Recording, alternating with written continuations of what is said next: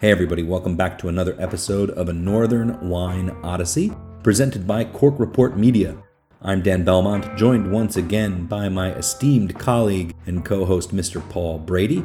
I'm actually coming to you live from Florence, Italy, where I'm on holiday with my family. We have such a cool guest slated today that I decided I would stop eating pasta for the next sixty minutes to chat with none other than my friend Mister Christopher Bates. How you doing, Chris? Lovely, thank you. Hey Dan, hey Chris. Hey Paul. Hey buddy. Uh, and so let's let's dive right in. Um, Chris, you wear many hats. Uh, you are, and, and stop me if I miss anything, but uh, you are a restaurateur. Okay, so you run the F L X Hospitality Group in the Finger Lakes in uh, upstate Western New York. You are a winemaker. You have multiple uh, uh, wine labels, wine brands, wineries, uh, and you also uh, do some brewing as well. Uh, you're also a master sommelier, and you have some roles and responsibilities there. Uh, I, I always say you're you're the busiest man in show business. Um, I, I got to ask, what does your your daily routine look like? Um, you know, if if you have one, are you are you a caffeine guy, or or, or are there performance enhancing drugs involved?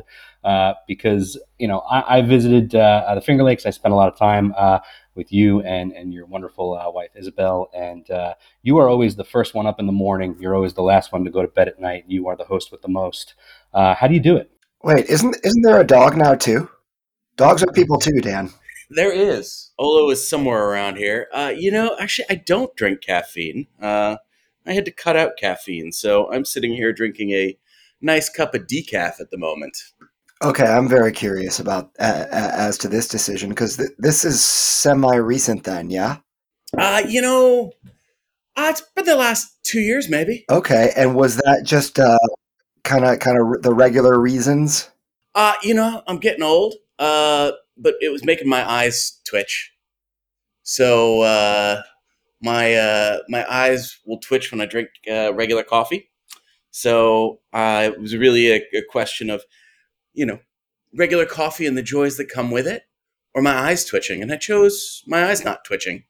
So, but, you know, I've never really been, a, I've never had a caffeine addiction. Uh, like a lot of folks, I, I drink coffee like crazy, always have, but it's never been like a, a necessary thing for me to wake up. It's just, I enjoy a nice, hot, bitter bowl of brew, I guess. And so was the eye twitching keeping you up at night? Is, is is that what it was, or was it just kind of a, in general?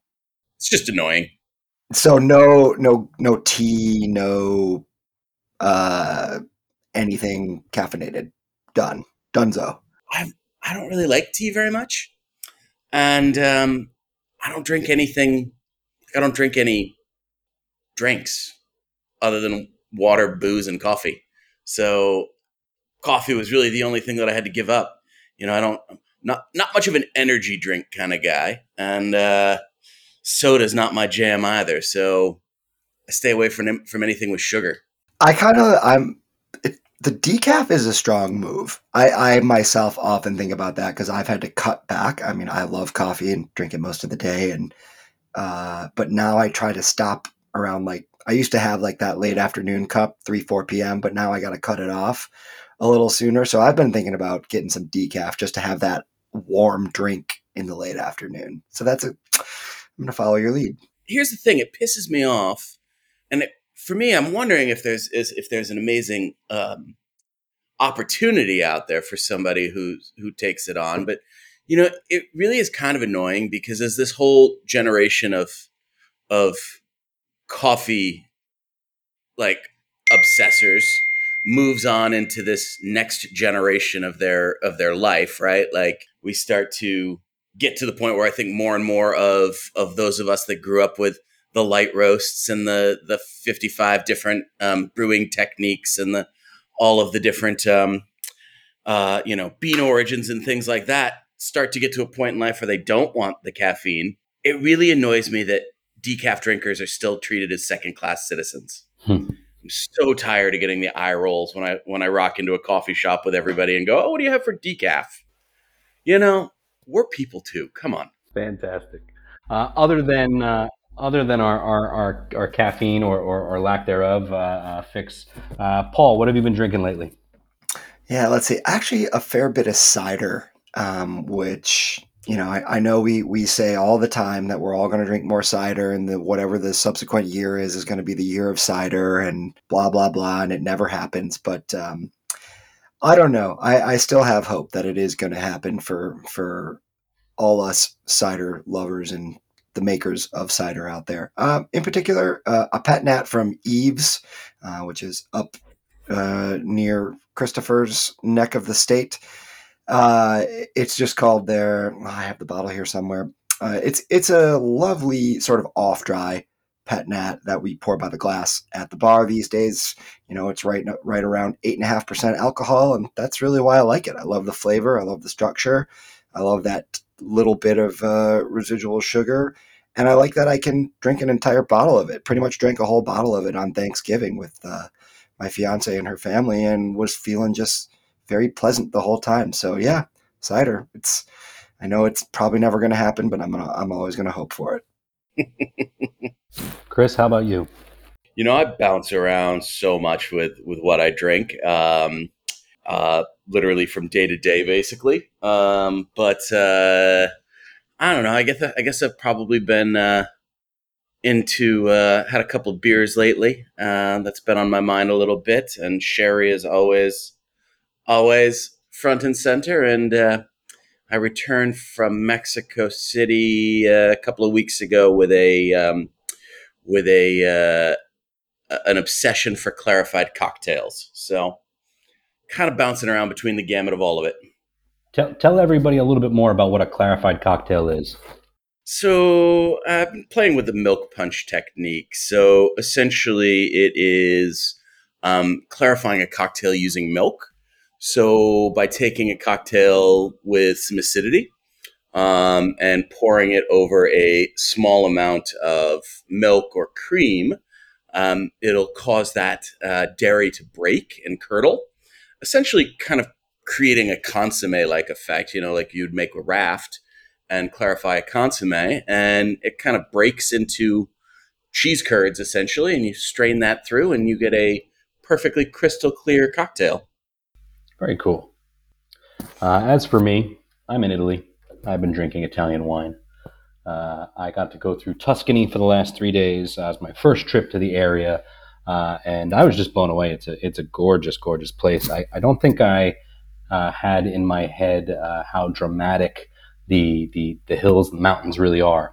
Uh, and so we stayed uh, in Montalcino uh, and um, stayed at... Um, A winery, uh, agro-tourism uh, spot called Les uh, Ranier. I'm always pronouncing that, that name poorly, but um, they actually have the highest vineyards in, in Montalcino. Uh, and uh, that was a, a real treat to, to wake up to those views every morning. Uh, and then, uh, yeah, a bit of Brunello uh, for, from some, uh, some really lovely producers. And then yesterday we made our way up through Chianti, and I only had time for, for one producer. I, I'm traveling with the family, so it wasn't a full-on Uh, immersive trip, but we got to stop at a, a winery called Monte Bernardi, uh, and the winemaker there, his name is Michael. Uh, he is uh, a really, really smart guy. One of the the, the just uh, uh, the best kind of winemaker, uh, you know, meet and greets that I've had in a long time. Where uh, myself, my my in-laws, my wife, you know, these guys aren't in the industry, uh, all walked away uh, uh, learning a whole bunch uh, from this guy. Uh, history of the of the Chianti region, uh, from you know its, its sharecropping roots all the way all the way to today, and and um, how he's making you know different decisions than his uh, his his uh, his neighbors, and um, it's uh, uh, it's working out very well for him. The wines are great, and so um, that was a real a real treat yesterday, and uh, and yeah, we've got a, a bit of Brunello on the counter for for dinners here at home, and uh, yeah, all good things. Nice, yeah. So Chris. What uh, what are you do? What's the rest of your day look like today? So today is largely a meeting day. Um, I've got uh, my my monthly board of directors call for the Court of Master Sommeliers. I'm going to try and catch up on about three years worth of email, and uh, possibly get distracted and either head to the vineyard for a minute or head to the winery. Uh, okay, so let's go into uh, the, the winery and, and the vineyards. Tell us about those projects, and uh, we'll we'll see what kind of uh, tangents we take off of that. Yeah, so you know we started Element Winery um, almost fifteen years ago now. Um, and kind of the key to Element for us was, I guess, trying to to test what we believed was the potential uh, that that existed here in the Finger Lakes, and that, at least at that time, I don't believe was regularly being tapped into, um, or even really regularly being explored. Um, you know, this was two thousand seven, two thousand eight. Um, clearly, obviously, there was a a couple of key players at the time who were who were pushing on those on those on those or pulling on those strings a little bit, but in general, um, it was a really different time than we're in now. And so ultimately, uh, we came back from from making wine in in Italy and in Germany, kind of invigorated to see what the real potential was here. So we started Element Winery, just tinkering around a little bit with the idea of seeing if if if the quality of wine that we thought was possible here, if we could actually realize it. And so we started the little winery and uh, made a couple of made a couple of wines in two thousand nine and two thousand ten, um, with really with the idea of of being a negociant, um, you know, buying fruit and experimenting with different terroirs and different soils and different uh, growing methods and different growers, different grapes, different lakes, different exposures, and all of those fun things.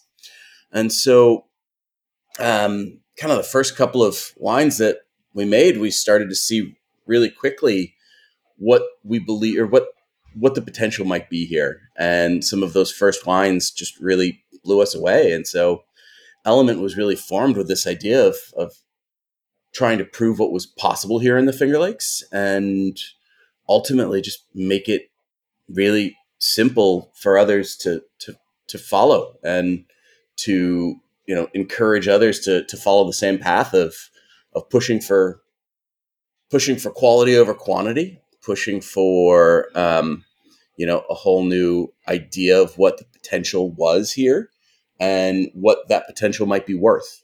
So, you know, Element started from that, and we're going on almost, geez, I guess we're probably on fifteen years now uh, of of making those wines. So that was where it all began. Were there any big surprises uh, along the way in terms of uh, variety, or or really, you know, what, what you could accomplish? Or uh, on the other side, were there were there things that, that didn't kind of come to come to fruition? I, I know your wines quite well; they're they're all very good. Uh, so I'm um, always curious to know if there's something that, that, that didn't make it out. yeah. Uh, you know, it's funny. I think most of what we have, uh, you know, I had this crazy idea back in the day that I thought that the Finger Lakes might have the ability to make really great Syrah, um, which I bought some in two thousand ten and then again in eleven and, and, and twelve and so on. And that has turned out to be um, shocking to me that I was that that those wines are coming out as as good, if not better, than I thought was even possible. Um, you know, I think my little experiments and forays into Grenache have been really exciting and surprising to me uh, as well, and would probably surprise most people, uh, especially blind. Um, Some things that I've I've struggled with a little bit. Uh, while let's see, maybe probably one of the ones that I've really have not been able to get off the ground was was was my attempts at making Concord, um, which was just kind of a toying around idea to see if, you know, wondering if questioning the stereotypes of of those grapes. And whether, because I think plainly it's clear that there uh, that very few of us have ever had any Concord grapes from the or Concord wines from the past that we would consider great. Um, but again, it just made me question whether that was potential or ability. And so I figured I'd give it a shot, and we made a we made a little Concord in two thousand sixteen. Same way I make Syrah, so whole cluster, old vines, handpicked, sorted, all of those fun things, and um, really put everything we we apply to all of our vinifera into that wine, And at the end of the day, it still just tastes like Concord. Um, so that was one I haven't haven't really gotten over yet. I was a little surprised at how boring and bland the, the few Chenin Blanc grapes I've gotten my hands on have been. Those are probably the ones that haven't come to fruition yet.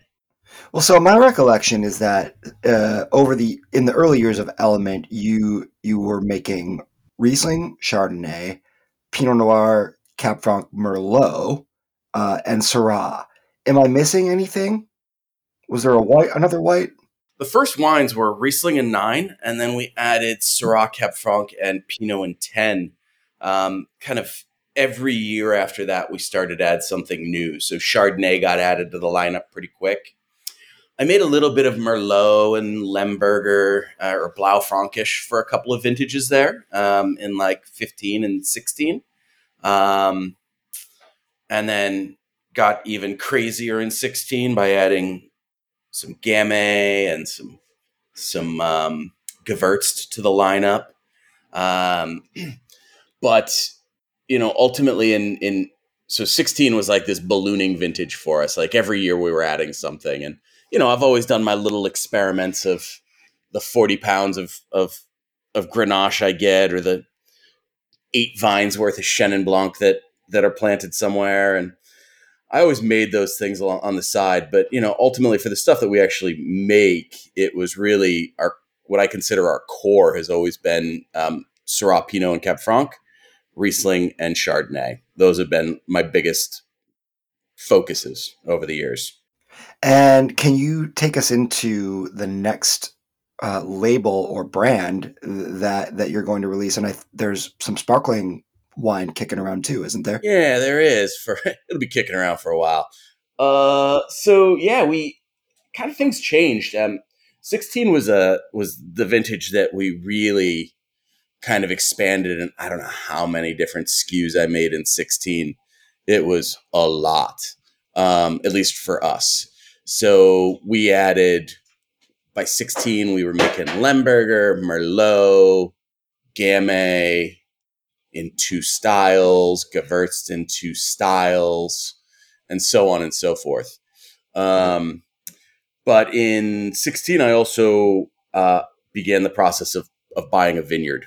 So in sixteen, we found a piece of land in Lodi, just north of Lodi Point, Uh, that was that had been planted in uh, two thousand, so fifteen plus year old vines essentially at that point, uh, and was uniquely planted to pretty much only what we make.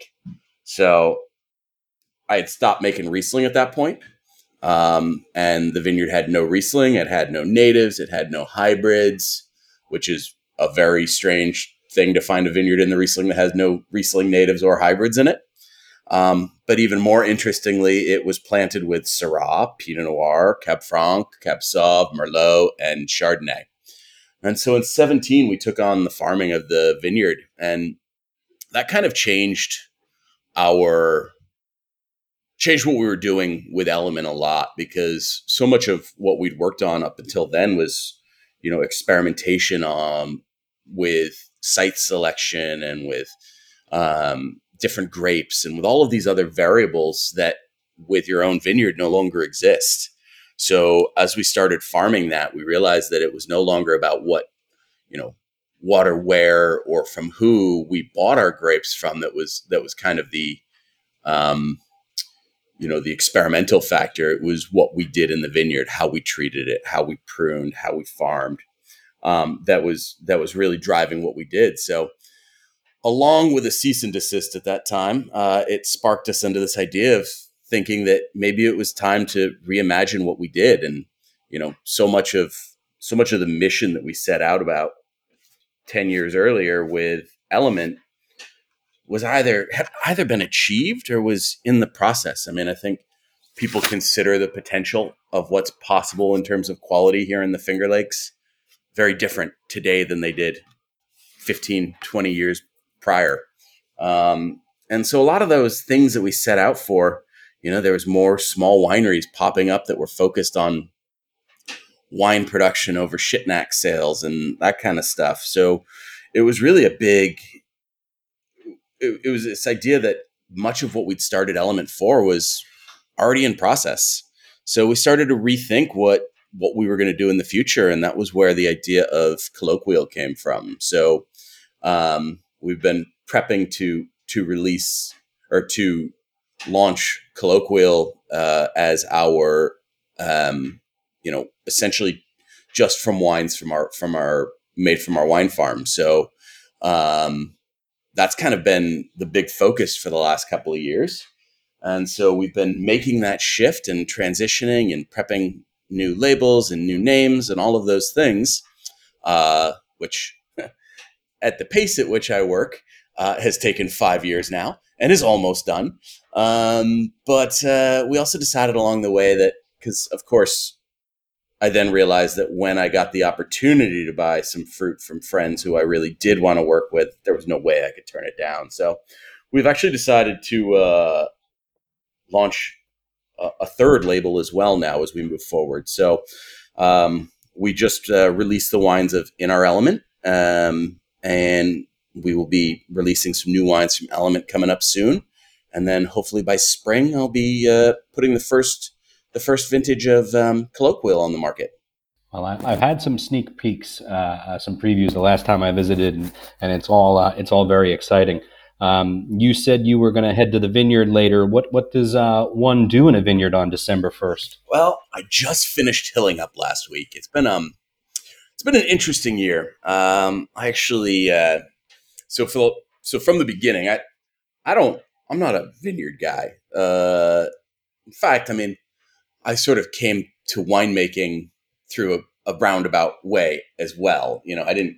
I didn't go to school for this. I didn't have professional training in this stuff. This is all just things that I've, you know, come to from my love of wine and my sort of sommelier studies over the years, is knowing how things are made and what I like about them, and really just kind of mimicking that in what I do in the winery. So um, when we when it came to the vineyard, I I had really no idea how to run a vineyard. So we um, have been working with a vineyard manager, uh, or two different vineyard managers over the last couple of years. And um, after uh, last vintage, our vineyard manager at the time decided that they were done managing vineyards altogether at this point. Uh, last year was a very stressful year.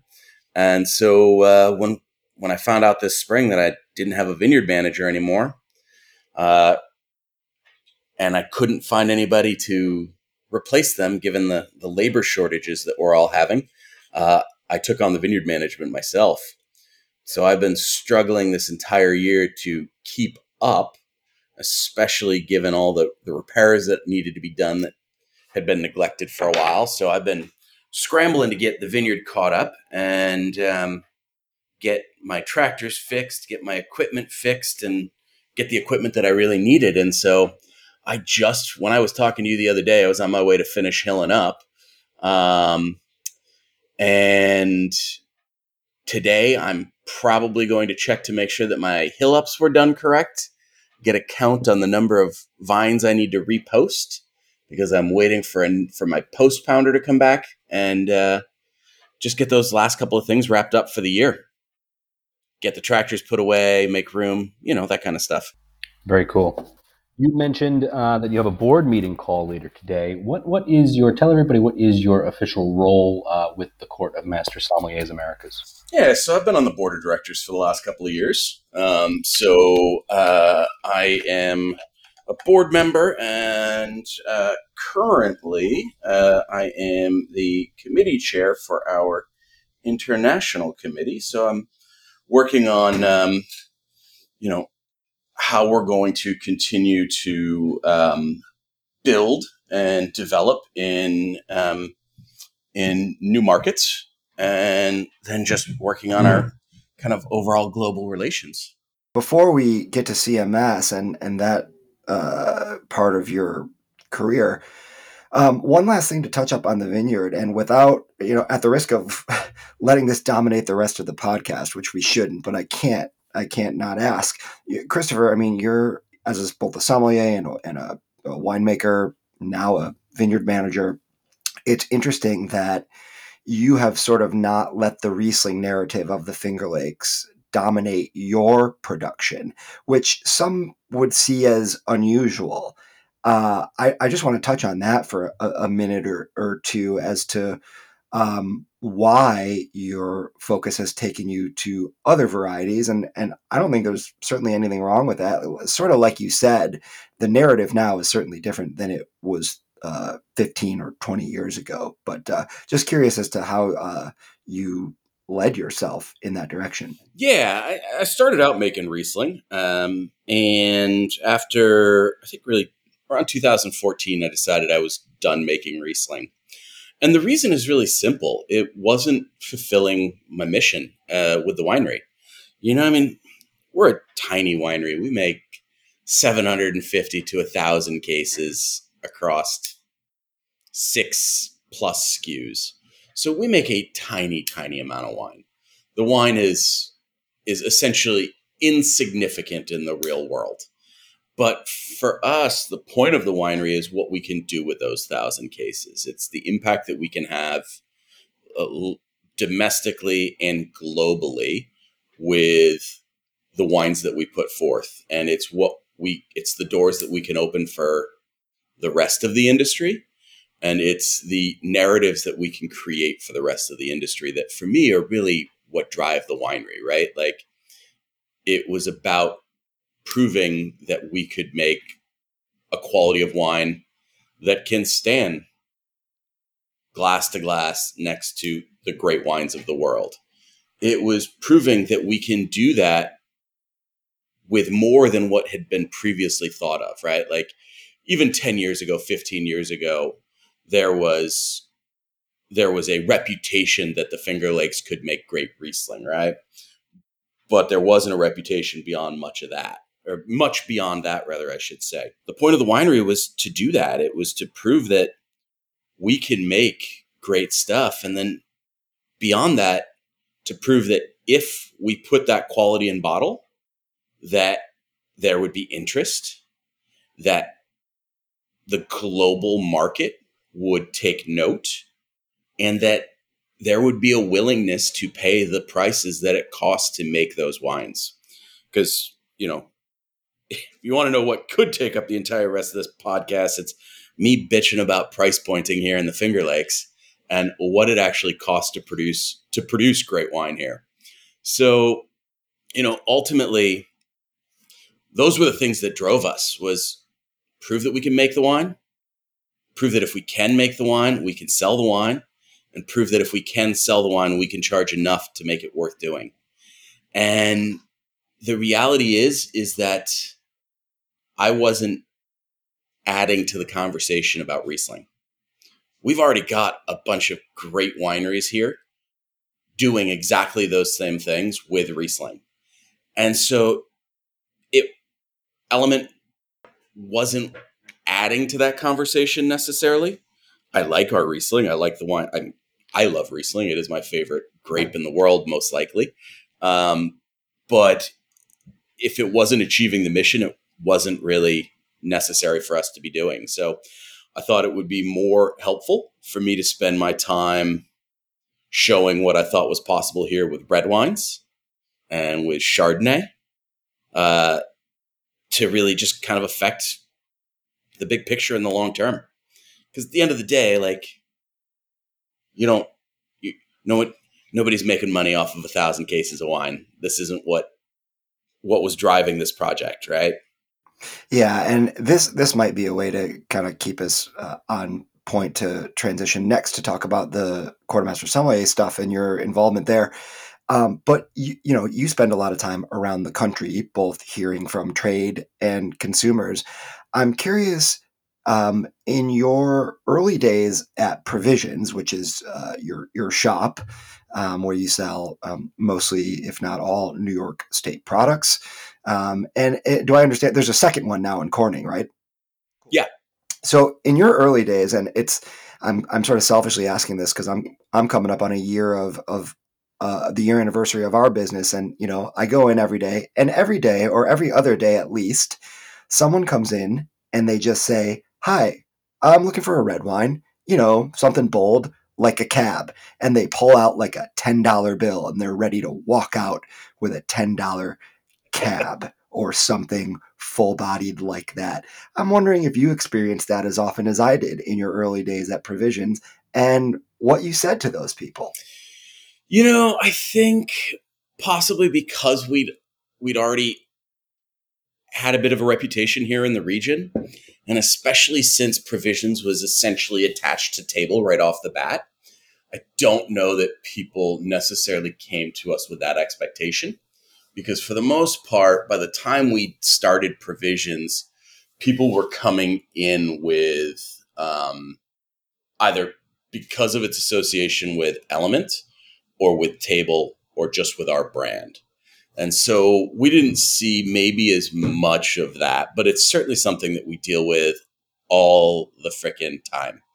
And, you know, aside from just doing our best with the selection to try to make sure that we have a broad swath of wines, um, a part of that conversation is simply that we don't make bulk wine here in the Finger Lakes, right? Like, this isn't a place that... There are places that are really easy to grow fruit, and there are places that are really easy to grow a lot of fruit. This just isn't one of them. And so when we talk about this region, we have to remember how absolutely tiny and how limited the production really is here. That doesn't allow us to farm, you know, four thousand contiguous acres of, and it, with with almost no inputs like you might see in, in certain other climates. So I think it's just, it's hard sometimes. We do try to always stock that range of price points for people. But as you said, I mean, there's no big, bold uh, Finger Lakes Cabernet for under ten bucks. That just doesn't exist. And I think in general, at least here in the region, prices have started to change. And consumers are understanding that for the most part. Well, I want to ask you more about that. And you brought that up earlier, because anytime I think that we get a chance to educate consumers uh, as to how pricing works is a valuable conversation.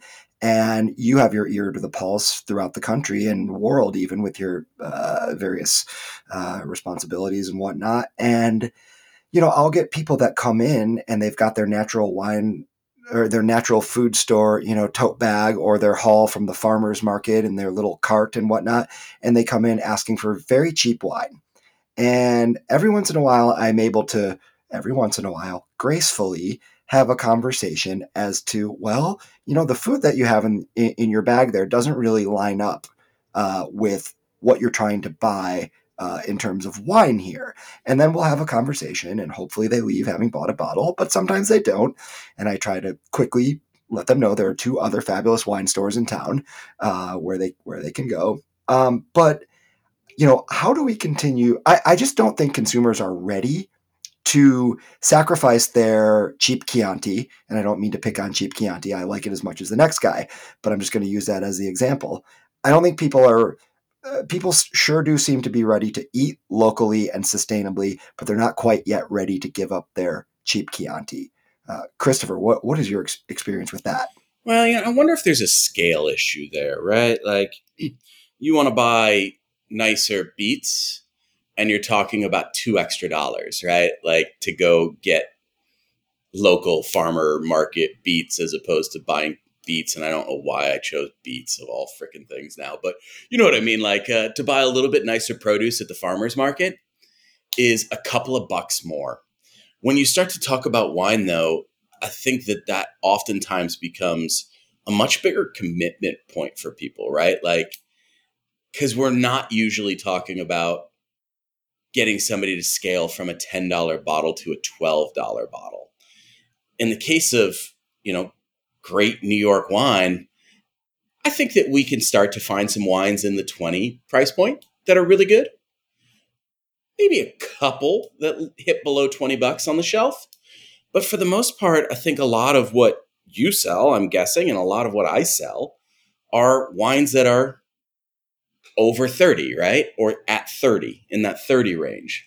And so in a lot of cases, I think we're asking customers to to jump from ten bucks to thirty, which feels like more money to them than going from three bucks to five bucks, even though the scale might might not be that that different, or at least the ratio might not be that different. The the, the actual outcome of those of the dollars might feel more significant to them, you know. And I think obviously just scaling in the wine business in general is is is challenging, right? Like to get somebody to go from uh, a twelve dollar six pack to a twelve dollar bottle of wine, and then to go up from there to fifteen, eighteen, twenty-one, et cetera, is challenging. I don't think that's obviously not something that, that that the Finger Lakes or New York deals with specifically, but it's it's echoed here as well.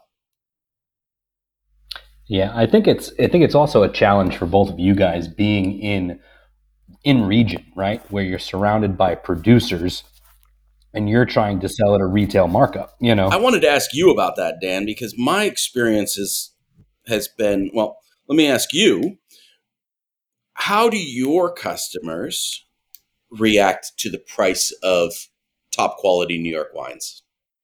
Do they find them to be overly expensive? I, I don't necessarily think it's an overly expensive issue. You know, I think we can convince. Do they find them to be shockingly people, expensive?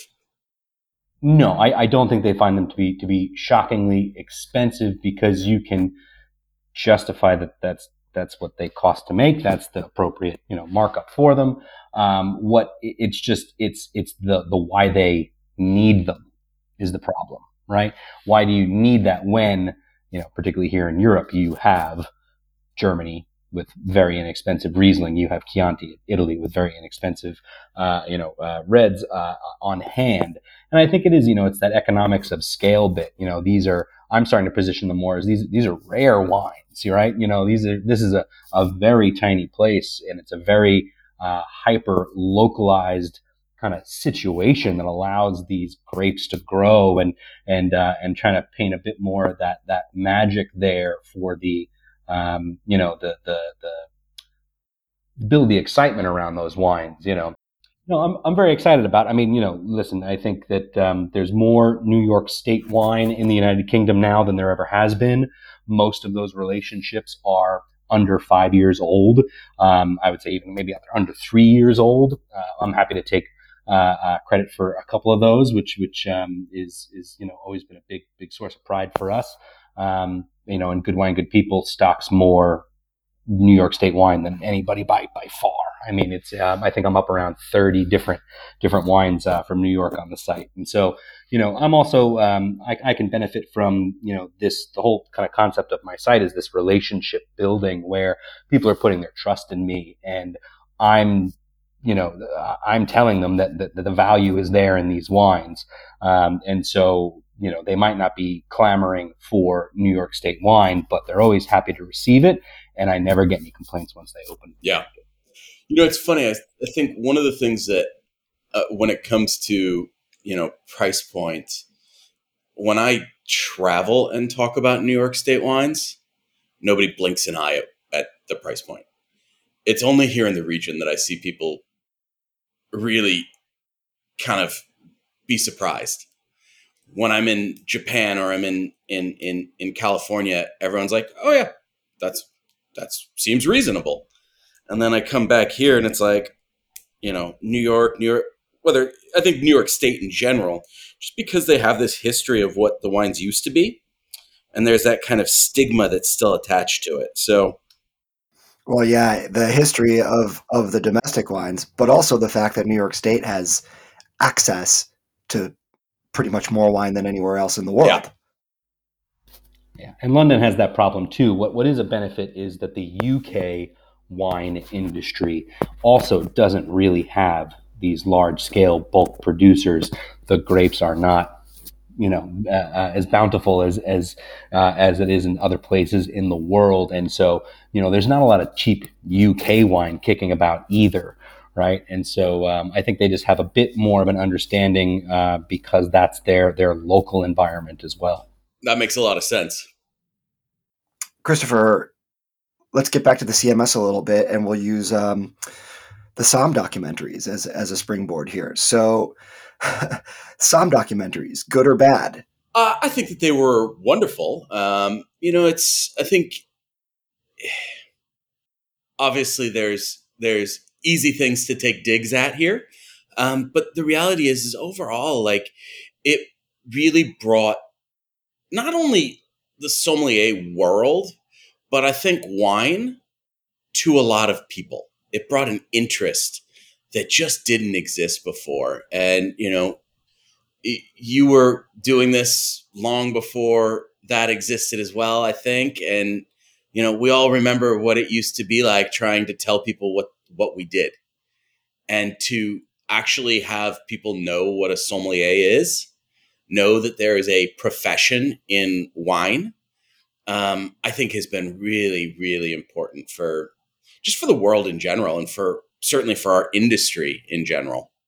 Yeah. I mean, to this day, there are still people who come into my shop and bar and um, talk about those films as, as uh, the, that they were an introduction to, you know, just kind of a fun side of the industry and getting to know that and, and using that to learn more about wine, et cetera. Yeah, definitely a good thing. Um, you know, I, I'm wondering what, what the future of content might be for an organization like C M S. I mean, there's just, you can't really avoid it. There have been a few people involved in those films who have had a, a fall from grace uh, in the last couple of years. And so I gather that some of those key figures are not no longer going to be involved, but, but there, there is new content being created, I'm sure. And I'm, I'm curious as to if you know, or can talk a little bit about what that is, or if not, you know, what, what kinds of content is, is, are out there for young people wanting to get into the industry now, or just curious consumers even? Yeah. I mean, I think the focus for our, for the organization is to continue to, to be a leader in, in, in, is to continue to be a leader as we look at sort of elevating the beverage industry as a whole, you know, whether it's through sommeliers directly using the old school definition of somebody that works in a restaurant, or through what, you know, is becoming the new definition of a sommelier, which is somebody in a position in the world that, that directly sells to consumers wines. And I think that the C M S is, has been a really pivotal part of that over the last thirty, forty years. And I think is going to continue to be a very pivotal, pivotal, uh, Okay, is going to continue to be a very key part of driving that that growth in our industry forward. You know, and between the C M S and organizations like W S E T and all of the all of the other um, organizations that are, you know, pushing forth growth in our industry, better professionals in our industry, more knowledge in our industry, and to our consumers, I think that we all benefit from that. So I think it's a strong future. So in terms of, uh, you know, young sommeliers coming up, I have a young staff. Uh, they, they come to me and they ask for recommendations for books and, and content and things like that. What are some things that you like right now, Christopher, or that, that you're involved with creating, or, or the C M S organization, or re- really just anyone, in terms of resources for people, whether they want to begin uh, the, the court sequence or just want to do things on their own? Yeah. So from a, a, a court side, um, I, absolutely love the um, launch of the online intro that we had last year, or the year, I guess last year, maybe year before, um, which I think is a really, really great progression from, you know, the old, the, the in-person intro that we've been running for decades now, essentially. Um, so the online uh, was essentially a, it, it covers our traditional kind of whole world of wine, but allows people to take it at their own pace, which I think is a really cool option versus Paul, did you, you do, you went through intro, right? Yeah. I've gone through a few levels. You went, you went through the court for a while. So, you know, like the old school days of doing the intro where it's like you show up and you've got essentially twelve hours worth of classes to cover the entire world at record speed, um, I think was was great for certain people, um, but was also challenging for others. And it meant coming in with so much knowledge and really gave such little time for one to to actually learn from those classes or recognize where they might have had a weakness. So this new online one, I think, is really great because it allows you to watch a lecture and go, oh, I got all of that. Yep, I understood it. It also allows you to watch the lecture and go, whoa, I don't know nearly enough about that. And go spend a couple of days looking at other resources and come back and watch it again. So that, I think, is super cool. I'm really excited about the work that we've done on that. Um, outside of the C M S, obviously, I think GuildSomm remains one of the most pivotal um, ways of, of of accessing knowledge, for sure. Um, you know, the in a world where things change so quickly, um, I think as much as I love the books that I once studied from, uh, GuildSomm is an amazing resource to have really up-to-date, constantly vetted information. So I think that that's a really great one for people. And then ultimately, if you want to learn more about wine, do wine, right? Like, I think this continues to be one of those missing arts in hospitality is people say that they want to learn something. The best way to do it isn't to study it, it's to go live it, right? So you want to learn about wine and being a sommelier, come and work in the industry. Go, you know, hop on, hop on, uh, you know, the an opportunity to do an internship or go stage somewhere or go get a job. I think those things are really key and have been have been kind of overlooked for a little while now. Yeah, I had just landed my W S E T level three uh, right before the the move to London, and I said, you know, I had several people, oh, you're going to go for the diploma, you're going to London, that's where, you know, it's it's it's headquartered, the whole thing. And I said, you know what, I am going to make the pivot. I went from the cheese company to the wine company. I kind of flipped the script there. Uh, and so that got me just kind of more industry immersion and then just the ability to travel um, and, and, you know, meet people and see the places. And uh, I, you know, I collect rocks everywhere I go, and Um, for me, that's just been absolutely invaluable. Um, and especially now that I run my own business, I'm, I'm not hurting for another certification. Uh, and so, um, I think when I struggled, and this, this might be a controversial thing to say, but I struggled with the W S E T. Uh, I very much felt like I was being taught how to pass a test, not how to love wine. Right.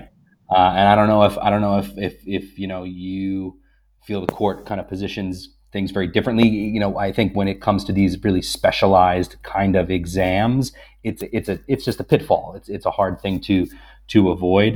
Um, but um, but yeah, that that's my general experience. And and just I also wanted to say thank you for um, you know suggesting that there's this new definition of the term sommelier. I I always push back when people call me a, a som. I um, have never actually held that specific role in a restaurant environment. You know, I've worked in wine bars. I've, uh, I'm obviously a retailer now. I do mostly education. Uh, you know, I'm, I'm very happy with fine wine. I, I usually prefer wine educator because even expert has this tone of finality to it that, that is the exact reason. It's the exact opposite of the reason why I love wine is that I, I'll never know it all. I'll always be able to continue uh, this education and wear different hats and, and, and try new things. Um, but uh, I usually push back whenever someone tries to introduce me as a som. I'm like, well, but um, I guess yeah. When when are, when is the actual definition of som gonna gonna change? Has it already changed? Did I did I did I miss it? You know, I don't think it's a little bit like saying you're chef, right? There, I, I've heard that term be used in so many different ways over so many different years and evolve so drastically, and I, I couldn't agree more. I. also push back on it when when people want to call me a sommelier. I'm like, uh, I mean, I, I, I passed a test that gives me a title of master sommelier, but that is definitively not what I do on a day-to-day basis. So yeah, it's it's a challenging one. And you know, I think people get what they people could come out of, whether it's W S E T, whether it's it's it's um Society of Wine Educators, or whether it's Court of Master Sommeliers, you know, you could come out of that, those programs, with whatever, um, I think, perception that, that you wanted to find of as to how the education works. Um, for me, I loved, I've, and I never did W S E T. I did, um, C M S and Society of Wine Educators and a couple of others. And I, I love them because they per, like for me, it drove me, it pushed me to learn more, which certainly during some of that time makes you kind of hate wine a little bit. um, there's definitely times where you're like, I don't want to think about this at all anymore. But for me, it, it really helped me. Um, it helped me. It helped drive me to push myself to learn and understand, to learn, which eventually leads to understanding as you start to take the knowledge and apply it to the real world, right? Like anytime you just are studying, most people, I think when they study, they learn knowledge. And then later on, they learn how to understand that knowledge. So, you know, I think all those programs, they're not for everybody. They're certainly not a mandatory thing.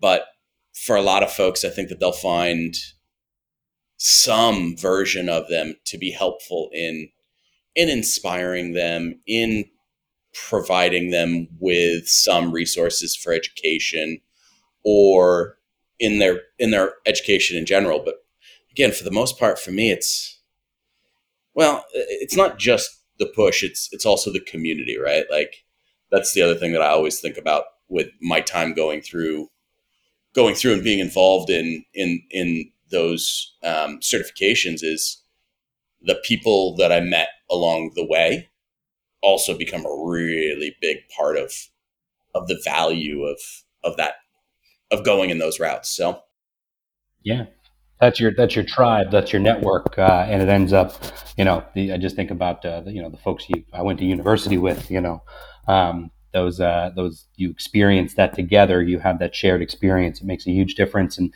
and those are the people you end up uh, leaning on uh, uh, throughout. And I think, you know, the big takeaway is that, you know, we're very lucky in that there is so many opportunities for education that can fit for different purposes, right? And you know, for me, I I, I, I didn't mean to um, crap on education. You know, oh, yeah. um, I even took another course after moving to London. I, I, have, I have an American wine expert certification, uh, and it's because I found myself the token American in, in London, and I said, you know, I should really buff up on on my American wine knowledge. Uh, and uh, it was a, an incredibly valuable course. It was an online course as well, and uh, and I'm, I'm very glad to to have done that. Christopher, you mentioned books and, and how, you know, books and information have, have changed uh, in terms of, you know, maybe when we were coming up to, uh, versus now. But this is another question I get asked all the time, which is, what are some wine books? And now I sound like the end of the, of the Ezra Klein podcast, which is always, what are three books that you would recommend? And I'm just curious as to, you know, one or two books that you might suggest to a young person getting into wine. And I'm curious, well, I got to bounce this off you. I always come back to the very first wine book that I ever read, which was The Emperor of Wine by Ellen McCoy, which was the, which is the biography of Robert Parker. And even to a young person, I recommend this book because it paints the picture of what the, how the dominant wine drinking culture sort of became what it is in the U S, including, you know, why people to this day come in looking for those big, bold reds all the time. I, I still think that's a useful book in terms of learning how our our wine drinking culture was sort of shaped in the modern sense. But what are what are a couple books that you would recommend? So this might surprise people, but um, I don't really read. Uh, it's a bit of a challenge, but I'm not a good. Uh, I've never been a. I've never been a good reader, and so um, my book knowledge is um, probably disappointingly limited for most folks. Um, when it comes to, are you asking in reference to studying learning books or understanding interest books? Either. So studying, uh, obviously for me, it was always um, Stevenson and Hugh Johnson and Jancis Robinson. Those three books were like my study, or those th- those three authors and their major titles were my were my studying, you know, kind of trifecta, if you will. Um, so we're talking Sotheby's Wine Encyclopedia, right? Uh, o- Oxford and Wine Atlas, yeah. And then Hugh Johnson's little uh, yearly roundup report, which I don't even know if he still does anymore. But uh, those were always like my core books in that in that kind of genre. For actually enjoying wine or interest, um, Wine and War is the first one that I would always recommend to everybody. Um, I absolutely love that book. And then later on, their whole series. Uh, I think they came out with, sh- I think, The, the second one was called Champagne, um, which is just really stunning. And for me, it's because, you know, I think wine, I think wine is delicious, right? And I think part of wine, part of what makes wine interesting is its deliciousness, but it's also feelings and emotions and interest, right? Like for me, it's, It's what the wine makes you feel, whether that's through how it tastes or how it smells or how it looks or the history or the knowledge or your affinity to it, right? Like it's not about one. I think wine is oftentimes thought of as just how it tastes. But to me, it's again, it's that feeling of like, I'm happy. I, it brings me joy to have the opportunity to taste this or drink this or consume this or share this. And so Wine and War was one of those books that to me put so much of that into context as to what makes some of these beverages amazing. You know, when you when you read the history of of some of the, the wines that we get to drink today, it's like that's th- that that deeper knowledge just puts it all into perspective. And the book Champagne, which talks about sort of the history of Champagne through its It's wartime tragedies, uh, kind of does the same thing. Um, and then maybe for somebody just getting into wine, Wine for Dummies is a book that, that was the first wine book I ever read, I think, uh, outside of like some Wine Spectator magazines. And it was, it's, it's one of the books that I always keep on hand in my, uh, in, in my locations for, for teams, for the team to just grab and read anytime, because I think it's great. I think they do a great job with that. Awesome. Very good. Uh, Wine and War, that's a that's a great book. I, I very much enjoyed that as well. Um, for me, I always recommend Karen McNeil's Wine Bible. Uh, it's it's pretty uh, friendly. Uh, and I always say I just read the introduction. It's maybe the first eighty pages or so, gives you the overview, and then you can use the rest of the book just as a reference guide as you need it. And and I think that's a, a much uh, easier way to tackle it than to try and sit down and read a six hundred page tome. um, you know. Yeah, I mean, the, the Wine Encyclopedia is definitely not for like fun reading, right? Like, very good. Christopher, you, uh, when I think about, about hosting and I think about uh, hospitality, you are always uh, front and center. I've had uh, some of uh, the best times uh, at your dinner parties. Uh, what is um, uh, your top uh, hosting tip? Uh, have fun. You know, I think oftentimes hosting intimidates people and it makes it awkward. So I think one of the biggest keys to being a host is just enjoy it, right? Like set yourself up for success, have your prep done ahead of time, unless you're like me and you like prepping, and prepping is a part of, is a part of the entertaining, but like, don't, don't put too much pressure on yourself. Don't be too extravagant. Keep it at your, your level. And if you're not comfortable, you know, making a bunch of different dishes, just less is more sometimes. Also, always have cheese around. Uh, couldn't couldn't agree more. I think I think my pitfall is always is always leaning into the theatrics a little too much, and then you get you get uh, behind and bogged down and and stressed. And so you're right. Yeah, keep it simple. Um, and uh, and you know I think just just pour wine to have to have fun. Um, and so Paul, I'm going to hand it over to you uh, for your your holiday tips and final thoughts, and we'll tie it up. Um, I mean, I couldn't agree more with the whole, like, just don't put too much pressure on yourself and yeah, like cook with love and, and fun in, in mind. And that's always, I, I try to make fun be my guide uh, in everything I do. At the end of the day, I just, I really want to have fun, and I want the people around me to have fun. And I, I no, nobody needs that, that pressure. So yeah, just, you know, do everything within your, within your ability, and, and just do it fun and do it with love, and guaranteed good time. I, I'm going to throw in two other things if I can real quick, just in case, if anyone, so there's two things. If you've got, if it's within your means and you have the financial ability to do so, I've found two things to be amazing for uh, entertaining and hospitality. One of which is hire somebody to clean up if you can.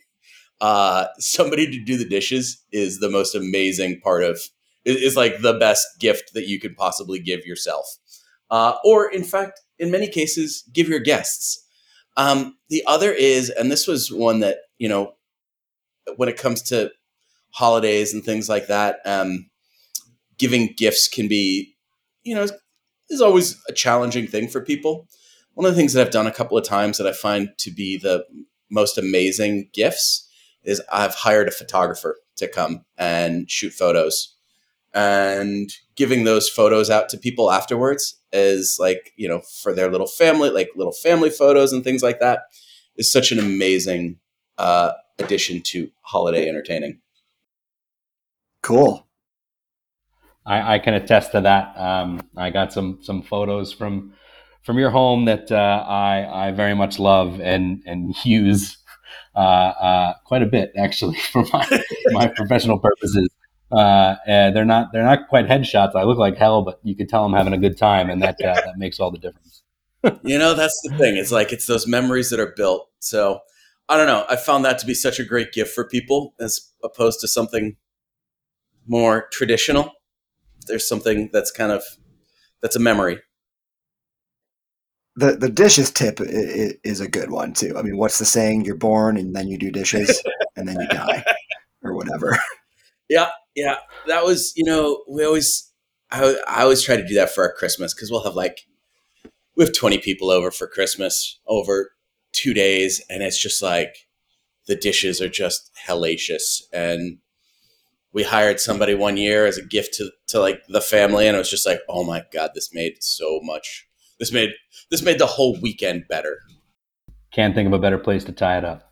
Uh, gentlemen, thank you both so much. Paul, always a pleasure. Chris, thank you so much for your generous time. Uh, I really appreciate it. Yeah, thank you, Christopher. Great to great to catch up. Gentlemen, thank you so much. Dan, continue enjoying Tuscany and thinking about us, all right? Thanks, buddy. Miss you guys. Cheers. Cheers. Cheers. Thanks for listening to another episode of A Northern Wine Odyssey, presented by Cork Report Media. Big thanks to Dave Miller for our opening and closing music. Check him out at dave miller guitar dot com. We've got more episodes on the way. Stay tuned.